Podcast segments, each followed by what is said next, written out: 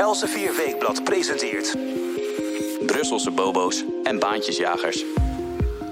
Boris Johnson gooit een belangrijke verklaring uit zijn Brexit-overeenkomst met de EU in de prullenbak. Wat betekent dat voor de gesprekken tussen Londen en Brussel? We gaan het bespreken met EU-correspondent Jelte Wiersma aan de hand van David Frost en Michel Barnier, die onderhandelen namens respectievelijk het Verenigd Koninkrijk en de EU. Verder gaan we het hebben over de verdeeldheid in België, een soort EU in het klein. Genoeg te bespreken dus in deze nieuwe aflevering van Brusselse Bobo's en Baantjesjagers. Mijn naam is Matthijs van Schie. Goed dat u weer luistert naar een nieuwe podcast van Els 4 Weekblad. Jelte, hartelijk welkom. Hallo. We hebben het er vorige week niet over gehad, dus laten we er nu nog even op terugkomen. De EU-begrotingstop op 20 en 21 februari. Zoals eigenlijk iedereen wel verwacht, is daar geen akkoord uit voortgekomen. En dat komt mede omdat onze premier Rutte zijn poot stijf hield. Is dat uh, erg dat er geen akkoord is gekomen of juist een goede zaak? Nou, dat hangt er een beetje vanaf uh, wat je positie is natuurlijk. Wat mij betreft is het helemaal niet erg. Uh, om uh, het even neer te zetten, er zijn vier landen, Nederland, Oostenrijk, Denemarken en Zweden, die willen dat de EU in de komende zeven jaar, dan gaat het van 2021 tot en met 2027, niet meer dan 1% van het totaal inkomen van alle EU-landen bij elkaar uitgeeft. Ja. Dan moet je denken aan zo'n 1000 miljard euro over die zeven jaar, gemiddeld zo'n 145 miljard per jaar. Uh, deze vier landen zijn netto-betalers, bedragen heel veel bij aan die EU. Nederland is per hoofd van de bevolking de grootste netto-betaler met uh, bijna 250 euro ja. per, per, per uh, hoofd van de bevolking, per Nederlander. En deze vier landen zeggen van nou dat is wel voldoende zo, die EU moet ja. niet groter groeien, groter groeien.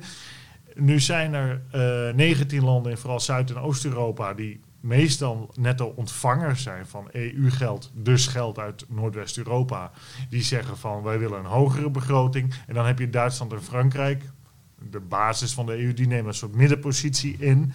Uh, meestal wat er gebeurt is dat in Brussel, als er zo'n EU-top van regeringsleiders is, dat men naar elkaar toe beweegt en na één, twee, drie dagen, soms zo lang duren die toppen wel, uiteindelijk een compromis uitkomt. Ja, nou was de, de EU-top na twee dagen uh, voorbij, uh, was afmattend, heb ik begrepen. Maar geen, uh, geen stap dichter zijn ze bij elkaar gekomen. Nee, dat is het interessante wel van deze EU-top. dat het aantal, uh, aantal uh, mensen dat zegt van ja, we zijn eigenlijk alleen maar verder uit elkaar komen te liggen. Het aantal regeringsleiders en diplomaten rond die EU-top ja. is, is vrij groot. Die um, zeggen iedereen zat al in de loopgraaf. Dus dan heb je het grofweg over de vier, inclusief Nederland ten opzichte van Zuid- en Oost-Europa. Ja, de, de uh, vrekkige vier worden ze vaak genoemd. Hè? Dat, is, dat klinkt wat negatief. Ja, dat is niet helemaal waar. Kijk, het, uh, in het Engels worden ze frugal voor genoemd. Maar frugal staat voor sober eigenlijk. Ja. En is niet vrekkig. Dat is al heel wat en de positiever. Nederlandse journalisten die, die hebben dat in vrekkig uh, vertaald. Wat natuurlijk weer een frame is dat niet uh, deugt wat mij betreft. Maar nee, sober. En dat is een veel prettiger woord, zou ik zeggen. Um, zeker in een Calvinistisch land als Ja. Nederland gaat dat als een preek uh, in een ouderling. Hè? Nou, dan zal ik mij voortaan ook niet meer door die framing uh, laten beïnvloeden. Ik zal het ook voortaan houden op sober of zuinig. Heel goed, heel goed. Ja. Dat is het, het veld en, en die uh, Oost- en Zuid-Europa, die zijn eigenlijk zichzelf ook alleen maar verder aan het ingraven gegaan. Die hebben gezegd van, ja, wij zijn de vrienden van cohesie of de vrienden van Europa. En wij zijn eigenlijk de ware Europeanen, omdat wij vinden dat de EU-begroting omhoog Ja. moet. Wat effectief betekent meer geld van Nederland, Zweden, Denemarken, Oostenrijk en Duitsland en ook België, Precies. Frankrijk, Luxemburg, de nettobetalers, een beetje Italië, naar de rest. En uh, ja, dat zijn rare frames natuurlijk. Het interessante vind ik wel hierbij dat je weet niet hoe je dit moet appreciëren, want uh, we weten uit het verleden dat er altijd meerdere EU-toppen nodig zijn om een begrotingsdeal te maken. Ja. Om tot een akkoord te komen. Dus één top is niet voldoende. Um, daarbij geldt ook dat het soms nodig is voor de bühne, voor het thuispubliek, om te laten zien hoe hard je gevochten hebt. Precies. Dus het is voor Rutte en voor Loveren, de, de Zweedse premier, en voor Kurz, de, de Oostenrijkse kanselier, Eh, ook heel belangrijk om te laten zien, kijk, wij hebben geen millimeter Ja. toegegeven. En dan in een, na een tweede of derde top, er wordt waarschijnlijk in maart een nieuwe top gehouden, eh, komt er dan misschien toch beweging, maar dan kan iedereen de deur uitlopen en zeggen van nou, we hebben ervoor geknokt. En Ik heb mijn best gedaan. ietsje meer dan die 1% van dat eh, inkomen dat alle EU-landen samen per jaar verdienen. Eh, en eh, dan kan Rutte ook teruggaan naar de Tweede Kamer en dat uitleggen. Want Rutte heeft natuurlijk ehm, eh, de situatie dat de overgrote meerderheid van de Tweede Kamer, oppositie en propositie, CQ regeringspartijen, ehm, absoluut niet willen dat die begroting omhoog gaat. Ja. Dus, eh, ehm, de, maar er kan nog veel meer over gezegd worden. Maar ja, gaan, eh, één ding wil ik er graag eh, uitlichten. Wat jij erover hebt gezegd, wat jij erover hebt geschreven in, in een commentaar in Elsevier Weekblad. eh, ook online te vinden overigens. Jij zei, laat dat verzet van Rutte tegen de hogere begroting. Laat het nou een begin zijn van beperking van de EU. Hoe groot acht jij die kans dat dat ook daadwerkelijk het be- begin is van de beperking van de EU? Nou, niet zo groot, maar het is voor mij altijd wel een kernvraag eh, die ehm, werd gesteld ehm, ook aan mij voor door Paul Liever. Die was ehm, de Britse ambassadeur in Duitsland, onder meer nog in de laatste jaren in Bonn, begin jaren negentig en daarna in Berlijn. Ja. Toen de Duitse regering na de eenwording naar Berlijn verhuisde. En die, die eh, heb ik groot geïnterviewd in Elsevier twee jaar geleden. En hij vroeg elke keer aan mensen zoals Kool, maar ook andere eh, Duitse toppers. ehm, waar eindigt dit nou, die Ja. EU-integratie? Dus waar komt de streep in het zand en wordt gezegd: dit is des natiestaat en dit is, dit is des EU's. Ja. Dus waar is de heldere verdeling? Eh, of eh, watert dat maar door en loopt eigenlijk die natiestaat als een ballon leeg en gaat alles uiteindelijk naar het EU-niveau en blijft de natiestaat niet meer dan een, een, een huls die zaken doet als cultuur Ja. en een beetje onderwijs en Een zorg en dat soort eh, zaken. Maar ja. de essentie van de natiestaat, belastingen, defensie, eh, rechtspraak niet meer doet. En eh, op die vraag kreeg hij nooit antwoord. Waar Nee. eindigt dat? En hij vond dat onbevredigend. Ik vind dat onbevredigend. Want daarmee is voor de burger nogal onduidelijk waar die in zit. Ehm, zijn democratische recht als burger ziet hij eh, vertolkt in zijn hoofdstad, of in, in het Nederlands Ja. geval residentie Den Haag, eh, in dat parlement, de volksvertegenwoordiging. Daar heeft hij zijn democratische macht. En als Den Haag in ons geval die democratische eh, eh, macht eigenlijk uitholt door zaken naar de EU over te hevelen, dus kan je zeggen: oké, dat kan, daar kan je voor zijn, kan je tegen zijn, maar dan wil je dat je eh, stem op EU-niveau dan misschien zwaar gaat Ja. gelden. Maar daar is natuurlijk het Europees Parlement. Maar effectief heeft dat heel weinig macht. Precies. Dus dat valt ergens weg. Die, die, die democratische macht die Ja. je als burger hebt, die verwatert ten bate van Europees Hof van Justitie, de Europese Commissie, dus eigenlijk bureaucratisch, de Europese Centrale Bank. Dus bureaucratisch, technocratisch, ambtelijke instituties, daar verdwijnt die macht naartoe. En dat is natuurlijk wel ongemakkelijk. Dus eh, de Duitsers willen niet zeggen, ja, het wordt eh, een Europese democratie. Maar ze willen ook niet zeggen waar, waar dat dan eindigt. Dus nu zitten we in Ze een soort op twee gedachten, althans dat zo is het, ze uit. zo is het. En Ja. dat geldt voor heel veel mensen natuurlijk. Eh, en, eh, dus er is een soort vacuüm daar. En ehm, Heeft Rutte wat jou betreft nou wel een duidelijke kant gekozen in dit debat? Of Nou, zeg je hij blijft ook ertussenin ja, laveren? hij blijft er natuurlijk dus in. Maar hier zegt hij wel duidelijk... en dat heeft de, over, of, of de meerderheid van de Tweede Kamer... overgrote meerderheid zegt dat dus ook... die EU-begroting, dat is wel klaar zo. Dat is Ja. 1%, dat hoeft niet hoger. En ik vind dat wel een aardig signaal... dat een keer gezegd wordt... tot hier en niet verder. Dus we laten Precies. dat op 1% en that's it. Die Basta. streep in het zand. Basta, weet je, finito, dit is het dan. Eh, en eh, in al die andere talen die ze in Brussel spreken. Dus ehm, eh, Nederland heeft dat nog nooit zo hard gespeeld. Dat is eh, toch wel aardig. Dat Ja. komt ook door Brexit, omdat het Verenigd Koninkrijk haalde meestal de kastanjes uit het vuur. Ehm, maar nu staat Nederland zelf in de wind.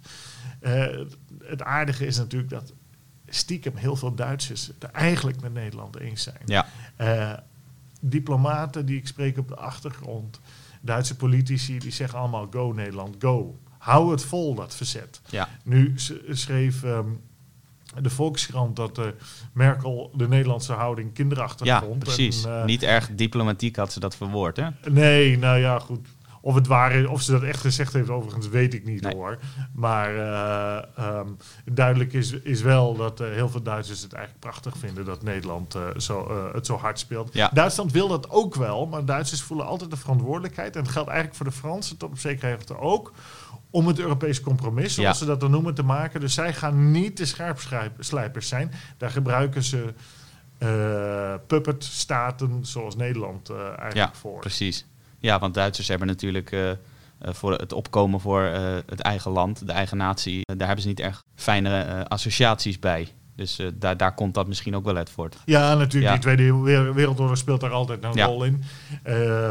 Maar goed, eh, maar het wordt heel spannend, vind ik. De komende maanden eh, zullen die onderhandelingen over de EU-begroting telkens terugkomen. Ja. En dan ben ik heel benieuwd. Als, als, als Rutte die, eh, het nu zo hard speelt, en ook gesteund dus door de andere drie, of hij het gaat volhouden. En, en zo nodig, want het is heel belangrijk, al, elk land heeft een veto. Hè? Ja. Zo nodig de boel blijft saboteren, in positieve zin zou ik zeggen.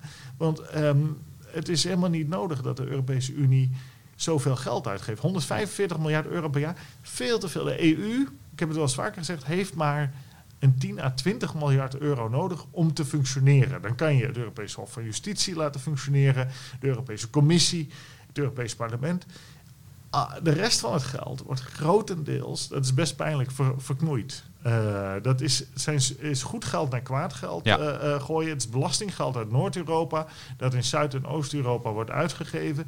Terwijl ehm, die landen kunnen, als ze een project willen opstarten, een snelweg willen bouwen en ze hebben het geld niet, kunnen ze keurig naar de Europese investeringsbank gaan, een lening aanvragen en de EUB die beoordeelt dat dan. En als het een zinvol project is in de ogen van de EUB en rendabel en terugbetaald zal worden, geven ze je dat geld. Ja. Lenen ze je dat geld. Dus, eh, maar nu worden er waanzinnig veel projecten opgezet die eh, economisch geen enkel nut hebben. Het is simpelweg regio's die financieel al dood zijn, nog eh, een klein beetje in leven houden. En dat is zeer onverstandig. Ja.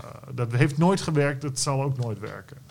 Helder. Ehm, nou, die 10 à 20 miljard eh, waar jij het over hebt, dat zal Rutte waarschijnlijk niet lukken om dat te gaan afdwingen. Maar eh, wie weet eh, blijft hij inderdaad wel zijn poot zo stijf houden bij eventuele volgende toppen. Dan gaan we nu even naar een ander onderwerp. Het sluit wel aardig aan bij waar jij net mee eindigde. Jij zei geld van welvarende, bloeiende regio's gaat naar minder welvarende regio's. Dus eigenlijk goed geld naar kwaad geld. En dat is wel aardig van toepassing op een groot stuk dat jij voor het Weekblad hebt geschreven. Eh, dat gaat over België. Jij bent in België geweest en jij hebt met allerlei eh, politici gesproken eh, en andere prominente figuren in België. En jij hebt daar eigenlijk geschetst hoe grote tegenstellingen zijn tussen Vlaanderen en Wallonië. En jij, jij zei tegen mij al voor deze podcast, het is een soort mini-EU eigenlijk, België. Waarom is dat zo? Ja, dat is het al 200 jaar sinds het zich heeft afgesplitst onder eh, Franse drang en dwang Ja. van eh, het Verenigde Koninkrijk der Nederlanden in eh, 1830. Ja. ehm, is het een, een land natuurlijk dat een Germaanse inborst heeft aan de noordzijde bij de Nederlandstaligen en een eh, Gallische, eh, Latijnse inborst aan de eh, zuidkant eh, waar men overwegend Frans eh, Ja. spreekt. En eh, we hebben gezien dat die eenheid België de heden ten dagen steeds verder eh, in de problemen komt. En eh, door eh, het simpele feit dat Vlaanderen en eh, Wallonië steeds verder uit elkaar drijven. Ja. Dat is qua politieke opvatting zo. Er zijn verkiezingen geweest in mei eh, 2019. En eh, die verkiezingen hebben, ertoe hebben een uitslag laten zien waarbij Vlaanderen steeds meer economisch liberaal, eh, cultureel conservatief stemt, rechts. En eh, Wallonië juist steeds verder socialistisch links eh, stemt. Dus je, je krijgt een, de scheiding die we binnen Europa eigenlijk ook zien. Ehm, eh, die grens tussen Zuid en Noord die loopt eigenlijk dwars door België Ja. heen. Die, die is daar in het klein. En daar hebben ze dus al 200 jaar bijna ervaring mee in België. Ja. Dus veel langer dan de Europese Unie, die in eh, eh, andere vorm, in eerste vorm natuurlijk een jaar of 70 bestaat. Eh, dus dan in die zin zou je kunnen zeggen dat België misschien wel een, ons een inkijkje geeft Ja. in de toekomst van de Europese Unie. Nou, dan is evident dat België aan het disintegreren is. Dus er wordt vaak gesproken over integratie, Europese integratie, maar binnen die Europese Unie of binnen Europa zijn er dus landen die disintegreren. Ja. België is daarvan een voorbeeld. Ehm, Ja, Vlaanderen eh, is, is steeds meer de kant aan het opschuiven van het, eh, nou ja, separatistisch is misschien een, een te zwaar woord, maar toch wel van zich losmaken van eh, het zuiden van Wallonië. Ja, zeker. Tijdens de verkiezingen in mei 2019 hebben Vlaams Belang en N-VA eh, samen 44% van de stemmen gehaald. Eh, dat is het hoogste ooit. Eh, twee separatistische partijen Ja. zijn dat, het hoogste percentage ooit. In de peilingen staan ze nu zelfs op 48% samen. Waarbij aangetekend moet worden dat de N-VA, die de grootste is bij de verkiezingen en, en was in de peilingen, nu voorbij is gestoken door de, het steviger separatistische Vlaamse Belang. Dat is nu de grootste partij in de peilingen in Vlaanderen en België als geheel. Hè? Dus eh, dat moet goed worden beseft. Dus even we- aardig misschien voor de lezer eh, tussendoor. Over Vlaams Belang gesproken. Jij hebt in het, eh, het kerstnummer van Elsevier Weekblad de, le- de leider van Vlaams Belang, Tom van Grieken, gesproken. Dat is een zeer lezenswaardig interview. Dus mocht u dat nou willen lezen, dan kan het uiteraard op de website van Elsevier Weekblad. Even een zijpaadje, maar dacht, ik moet het toch even noemen nu jij het over het Vlaams Belang hebt. Ja, die, die, eh, die van Grieken, die is eh, eh, sinds dat interview, ik wil geen kausaal verband dan natuurlijk suggereren, maar in de peilingen sky high aan het gaan. Ehm, dat is een ehm, ongelooflijke interessante ontwikkeling daar. En ehm, ja, er kan eigenlijk geen nationale regering worden gevormd, want de, de grootste partij aan Vlaamse kant, de N-VA, onder leiding van Bart de Wever, de Ja. burgemeester van Antwerpen, enerzijds. En anderzijds de Partie Socialist aan Franstalige kant onder leiding van Paul Magnet, de burgemeester van Charleroi. In België hebben ze altijd dubbelfuncties. Die, die, dat zijn de twee grootste partijen in die verschillende taalgebieden. Die kunnen samen eigenlijk niet. Ja. Want Magnet staat met zijn Partie Socialist onder druk van een communistische partij, de PTB. En de eh, GroenLinks-equivalent Ecolo. Ja. zijn ook min of meer communisten natuurlijk. En dan heb je aan de Vlaamse kant, eh, zoals gezegd, de Wever staat met zijn NVA onder druk van het Vlaams Belang. Tom van Grieken, die nu al in de peilingen het grootste zijn. Om vooral maar niks toe te geven en te zeggen van eh, basta met België. Nou, hoe is, het, hoe is het veld? Heel belangrijk. Wallonië is armoedig, verarmd. Dat krijg je als je socialistisch beleid eh, eh, voert. En die willen dat het eh, veel rijkere en rechtsere Vlaanderen graag de, hun socialistische utopie financiert. Ja. Nou, dat gaat natuurlijk niet lukken. Nu is het zo dat er transfers zijn naar verwachting of naar schatting tussen de 5 tot 15 miljard euro per jaar van Vlaanderen naar Wallonië. Eh, Vlaanderen zegt daar moet een eind aan komen. Ja. Want, eh, wij betalen eh, per hoofd van, van, van de bevolking allemaal 2000 euro aan elke Franstalige. zijn eigenlijk dus een soort netto-betalers. Zeker, zeker. Het is een mini-EU. Het Ja. is een maandsalaris. Een gemiddeld maandsalaris in Vlaanderen moet worden afgedragen aan de Franstaligen. Ja, dat is nou, dat is nogal wat. Als je dat extra zou extrapoleren naar EU-niveau, dan zou Nederland ongeveer het vijftienvoudige moeten afdragen aan de Europese Unie dan het Ja. nu doet. Eh, nou, ik denk niet dat er nog een Nederlander dan lid wil wo- blijven van de Europese dat is geen goed Unie. vooruitzicht. eh, Eh, wat voilà. Dus, eh, en het werkt ook niet, hè? Dus Nee. twee talen in een land, of eigenlijk drie. Eh, want eh, er is ook nog een kleine Duitsstalige minderheid, eh, de Oostkantoons.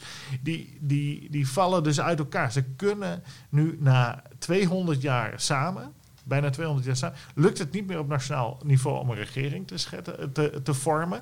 Waarschijnlijk komen er nieuwe verkiezingen. Eh, dat kan er zomaar toe leiden dat de posities nog verder verharden. Dat rechts nog meer wint aan Vlaamse kant en links meer aan Waalse kant. Ehm, eh, het enige eh, wat de Walen enigszins onder druk zet om toch toe te geven aan de Vlaamse wens om die transfers te verminderen en het land in stukjes op te knippen en tot een soort confederatie te Mhm. komen, zoals Zwitserland dat is, wat ook vier talen Ja. eh, in, zijn, eh, in zijn land heeft, maar eh, die 26 kantoons in Zwitserland, die hebben bijna geen transfers van geld. Dus Nee. iedereen houdt zich een poen Die gewoon hebben hun eigen tarieven per Eigen belastingtarieven per, per kantoon en zo. Dus daar wil, willen de Vlamingen naartoe. In 2024 verandert de financieringswet in België. Dat is allemaal heel ingewikkeld. Maar dan krijgt eh, Wallonië sowieso al minder geld. Ik moet eigenlijk zeggen Franstalig België, inclusief Brussel. Minder geld van Vlaanderen. En Paul Magnet, dus de aanvoerder van de Partie Socialist, de grootste partij aan, aan de Franstalige kant, zegt al... op het moment dat het sociale zeker, zekeringsstelsel in eh, België, wat voor de meeste transfers zorgt, als dat niet meer op nationaal niveau bestaat, op Belgisch niveau, dan interesseert België mij niet meer. Ja, Dus voor hem is België veelzeggend. alleen nog maar een pinautomaat eh, van Vlaams geld. Zo heb ik het ook maar Ja, genoemd. precies. Dit geldt, denk ik, diep in hun hart ook voor heel veel landen in de Europese Unie. Zeker in Oost-Europa. Die, die landen eh, zijn lid van de EU om twee redenen. Ze, ze vrezen Rusland Ja, en ze willen westerse poen, Noordwesten Europese poen. En op het moment dat dat geld er niet meer is, dan is, zal die loyaliteit minimaal blijken. Echt minimaal. Dan eh, zijn het ook cultureel zijn het ook andere landen. eh, dus eh, België geeft ons een kijkje in de toekomst. En Ja. dat is een kijkje van disintegratie en niet van eenheid. ja heel, heel boeiend om te volgen en inderdaad een, een interessant eh, gelijkenis die je trekt met de Europese Unie. Eh, nou kunt u dit hele stuk eh, in Elsevier Weekblad of op de website lezen. Het heet, zoals Jelt al even aangaf, De geldautomaat en de bodemloze put. Heel interessant stuk, dat moet u vooral gaan lezen. Nou kennen we België natuurlijk als een land waar vaak heel lang wordt onderhandeld over een, regering. Dat is nu niet anders. Waar, waar ook lang over onderhandeld dreigt te gaan worden, al zijn er wel limieten, is tussen het Verenigd Koninkrijk en de Europese Unie. Want eh, zij hoeven weliswaar niet eh, de begrotingsonderhandelingen eh, te gaan voeren, maar dat wil niet zeggen dat ze nog van Brussel af zijn. Want voor 2021 moeten Londen en Brussel een handelsakkoord hebben gesloten. En jij schrijft in jouw rubriek in Brussel, jouw wekelijkse rubriek in het blad, dat twee mannen daar de berichtgeving over gaan domineren. Dat is enerzijds Michel Barnier, de Brexit-onderhandelaar namens de EU. En anderzijds is dat David Frost, de Britse Brexit-onderhandelaar. En jij bent een beetje eh, in hun achtergrond gedoken. Hè? Jij bent eh, wat te weten gekomen over waar zij vandaan komen, wie zij zijn. Nou ja, wat, wat zegt het nou eh, over hun, waar zij vandaan komen, over hun positie en over wat we nog kunnen gaan verwachten in deze onderhandelingen? Ja, het zijn spannende tijden. en ik vind deze mannen zo interessant omdat ze ehm, eh, vorige week eh, al op de voorgrond eh, traden als de offensieve krachten namens enerzijds de 27 EU-regeringsleiders, meneer Barnier uit Frankrijk, en anderzijds meneer David Frost, de stoottroeper van Boris Johnson, Ja. de Britse premier.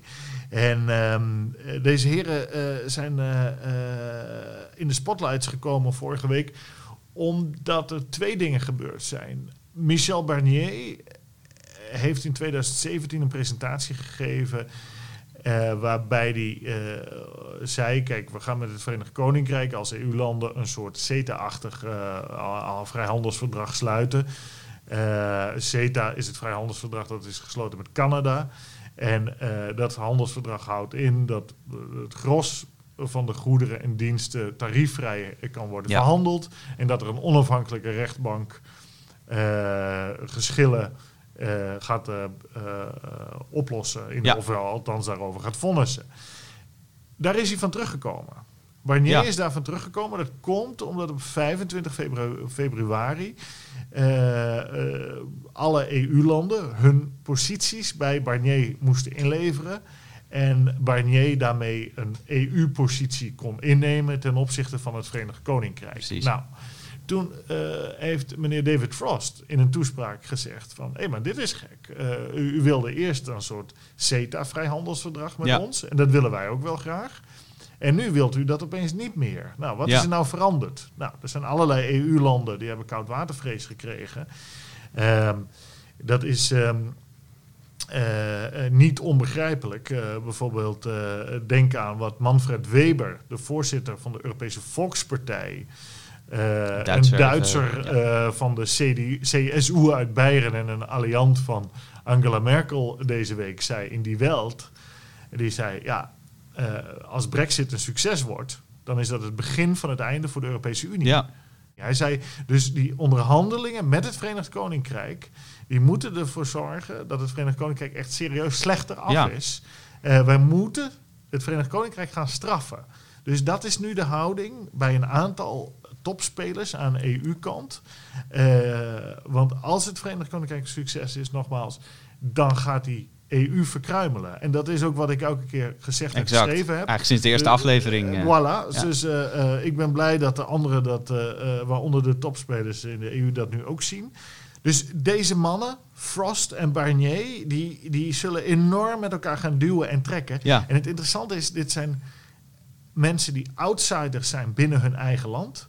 Hmm. Maar enorm overtuigd van de positie die hun regeringsleider enerzijds en regeringsleiders anderzijds innemen. Ja. Dus zoomen we eerst even in op Barnier. Barnier uh, komt uit de uh, Savoy, uh, Franse Alpen. Hij is iemand die geen ENA heeft gedaan, de elite universiteit in Parijs, waar eigenlijk de hele Franse business en diplomatieke en politieke elite vandaan komt. Ja. Nee, hij heeft een business school gedaan. Precies. Dat is zeer uitzonderlijk.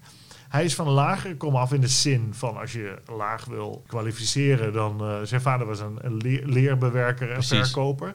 Dus het is een aardige, hele exotische figuur voor, voor de Franse elite. Hij was 27, toen zat hij al in het Frans parlement. Hij is een echte Gaullist. Hè? Hij is uh, een Charles de Gaulle aanhanger. Ja. En hij is een man die allerlei topfuncties heeft bekleed in Frankrijk, minister geweest.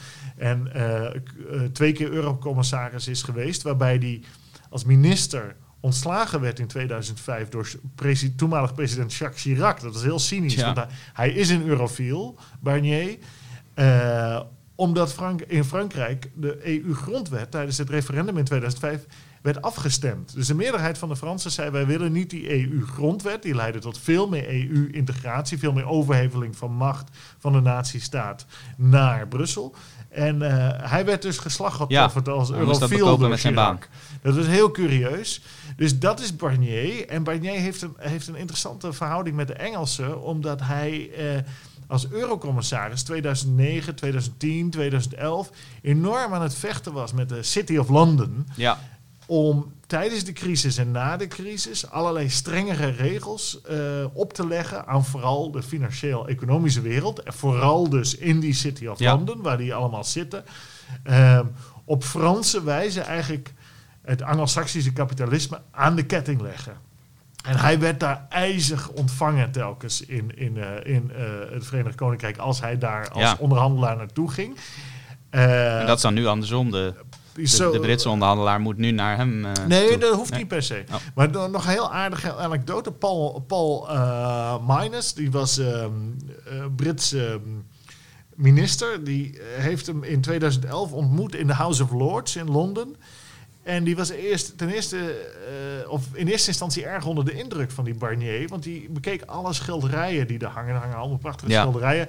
Bekeek hij zeer intensief, zeer intens. En toen zei, maar hij zei, op een gegeven moment kreeg ik door dat de man naar de eh, reflectie zat te kijken. En dus naar zichzelf. of Ja. zijn haar nog wel goed zat. Dus hier hebben we de ijdele Fransman. Barnier is een knappe man. Gesoigneerd, zoals je dat alleen in Frankrijk Ja. tegenkomt. De manicure, die komt volgens mij elke dag, want zijn handen zien er al prachtig uit. en zo. Haar ziet er Hij eet alleen maar groente en vis en zo. Dus echt, eh, en dan heb je dus... eh, een, maar hij is dus een gek genoeg een outsider in, in, in het, Ja, de Parijse. ENA-kliek... waar bijvoorbeeld de Franse president ook vandaan komt, Emmanuel Macron. Dan heb je aan de Britse kant heb je David Frost. Ja, dat is een bekende eh, acteur. Eh, dus dat is een beetje verwarrend altijd. Eh, Ja, maar dit, we hebben het over David Frost. het is niet dezelfde De persoon. carrière-diplomaat die zijn hele leven zowat voor het Britse ministerie van Buitenlandse Zaken Ja. heeft gewerkt. Deze David Frost komt uit Derby, dat is in de Midlands. Dat is waar de auto-industrie zit eh, in het Verenigd Koninkrijk. En, eh, Ook daar, eh, dat is niet de plek waar de elite vandaan komt normaal Zeker gesproken. niet, Nee. zeker niet. En eh, dat is ook waar heel veel lief is gestemd in dat soort Ja. gebieden. In die oude arbeidersgebieden waar eh, de onvrede is oh, wegens allerlei redenen. En eh, deze Frost die, eh, is naar een eh, privéschool gegaan, maar dat kon hij alleen met een beurs doen. Ja. Dus zijn ouders konden het niet betalen om naar een, een privéschool te gaan en dat uit eigen zak te betalen. Hij is naar Oxford gegaan, opgeleid. En daar heeft hij Frans gestudeerd onder meer. Aha. En geschiedenis. Dus hij spreekt voor in Ja, Frans. dat is heel belangrijk in deze met een kwestie. zeker, met een specialisme op de middeleeuwen. Deze Frost die heeft, die ging naar Brussel om te werken als de financiële man op de Britse permanente vertegenwoordiging bij de Europese Unie Ja. als jonge man. En hij ging naartoe, naartoe als eurofiele eigenlijk. En binnen no time, dat schrijft hij ook in de opiniebijdrage die hij wel heeft geschreven, is hij omgedraaid en eh, werd hij een EU-scepticus. Dat is toch wel bijzonder, hè? Je ziet het volgens mij vaker andersom, dat mensen daar juist een eurofiel worden. Eh, Brussel is een soort wasmachine. Ja. Mensen die gaan er nationalistisch in en die komen er met een blauwe vlag met twaalf eh, gouden sterren weer uit. Eh, dit is weer omgekeerd. Ja, bijzonder. Ehm, eh, hij zag wat voor beest het was, die Europese Unie. En dat beviel hem niet. Hij vond het ondemocratisch. En deze Frost is ook zo boeiend omdat het ministerie van Buitenlandse Zaken in het Verenigd Koninkrijk, waar hij het gros van zijn leven voor heeft gewerkt, over het algemeen pro-EU is. Eh, dat was vroeger niet zo, maar dat zijn ze wel geworden. En eh, daarmee was hij dus eigenlijk ook een soort outsider binnen zijn eigen ministerie. Ja. En eh, het is ook geen wonder dat Boris Johnson hem heeft aangezocht om eh, de Brexit-onderhandelaar te worden. Want dit is tenminste iemand die echt gelooft in de Brexit. Ja. En, Want we hebben aan Theresa May gezien dat als je er niet echt in gelooft, dat het dan een lastig verhaal wordt. Nee, en er zijn talloze mensen in het Verenigd Koninkrijk, in de diplomatieke dienst, in de ambtenarij, die heel erg pro-EU zijn en die alles doen om de boel te saboteren. Ja. Dus, eh, nou ja, we gaan zien hoe dit zich nu eh, verder gaat ontwikkelen. Ja, boeiend. Nog even over de actualiteit dan, want wa- daar begonnen we mee. Boris Johnson, die, die heeft in het Lagerhuis gezegd dat hij een belangrijke bepaling uit dat Brexit-akkoord dat hij met de Europese Unie heeft gesloten in de prullenbak wil gaan gooien. Ehm, ik ben er niet helemaal in thuis, maar jij kunt ongetwijfeld meer vertellen over die bepaling. Waarom is die bepaling zo belangrijk voor dat akkoord? Ja, kijk, er is een Brexit-scheidingsakkoord eh, gesloten. Eh, natuurlijk al onder Theresa May Ja. eh, in het voorjaar van eh, 2019.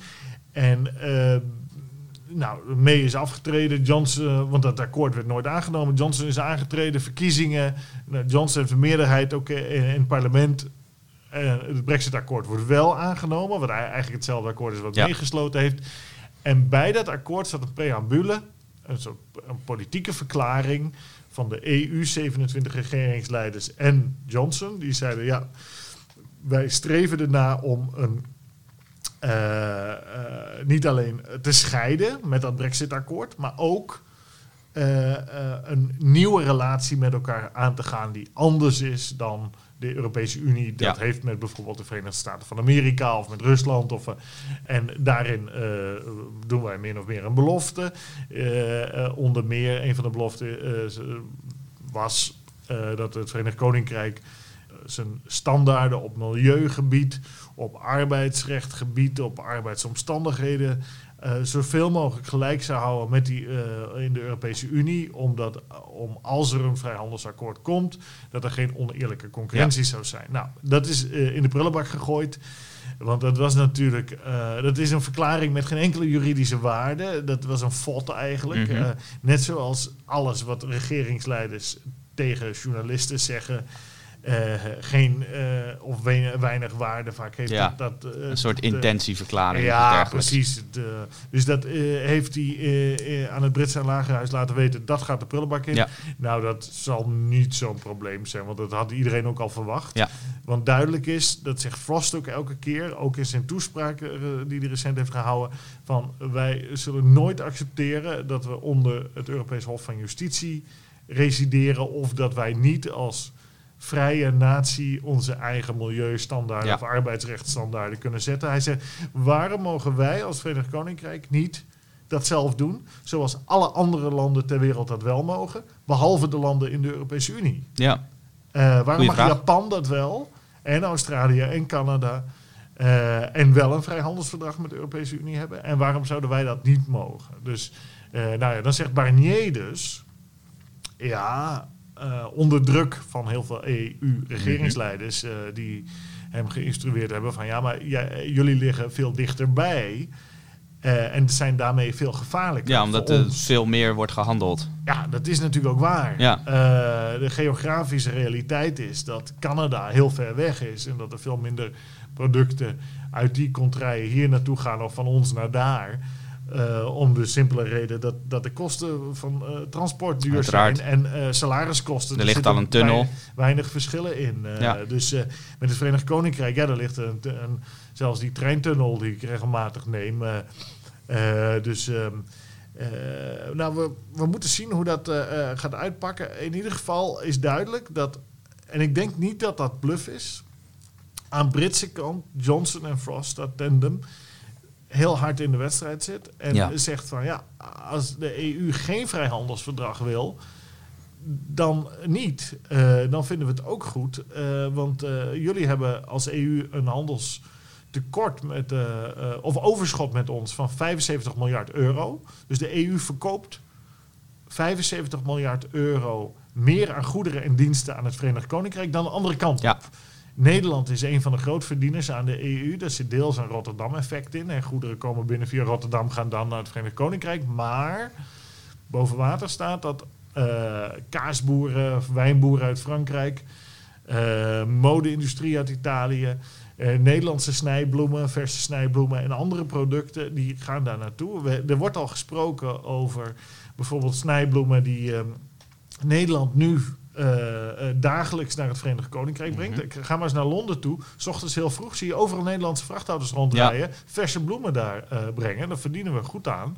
Ehm, eh, er wordt nu al gezegd, oké, als het Verenigd Koninkrijk een, bij een harde brexit te buiten zou vallen...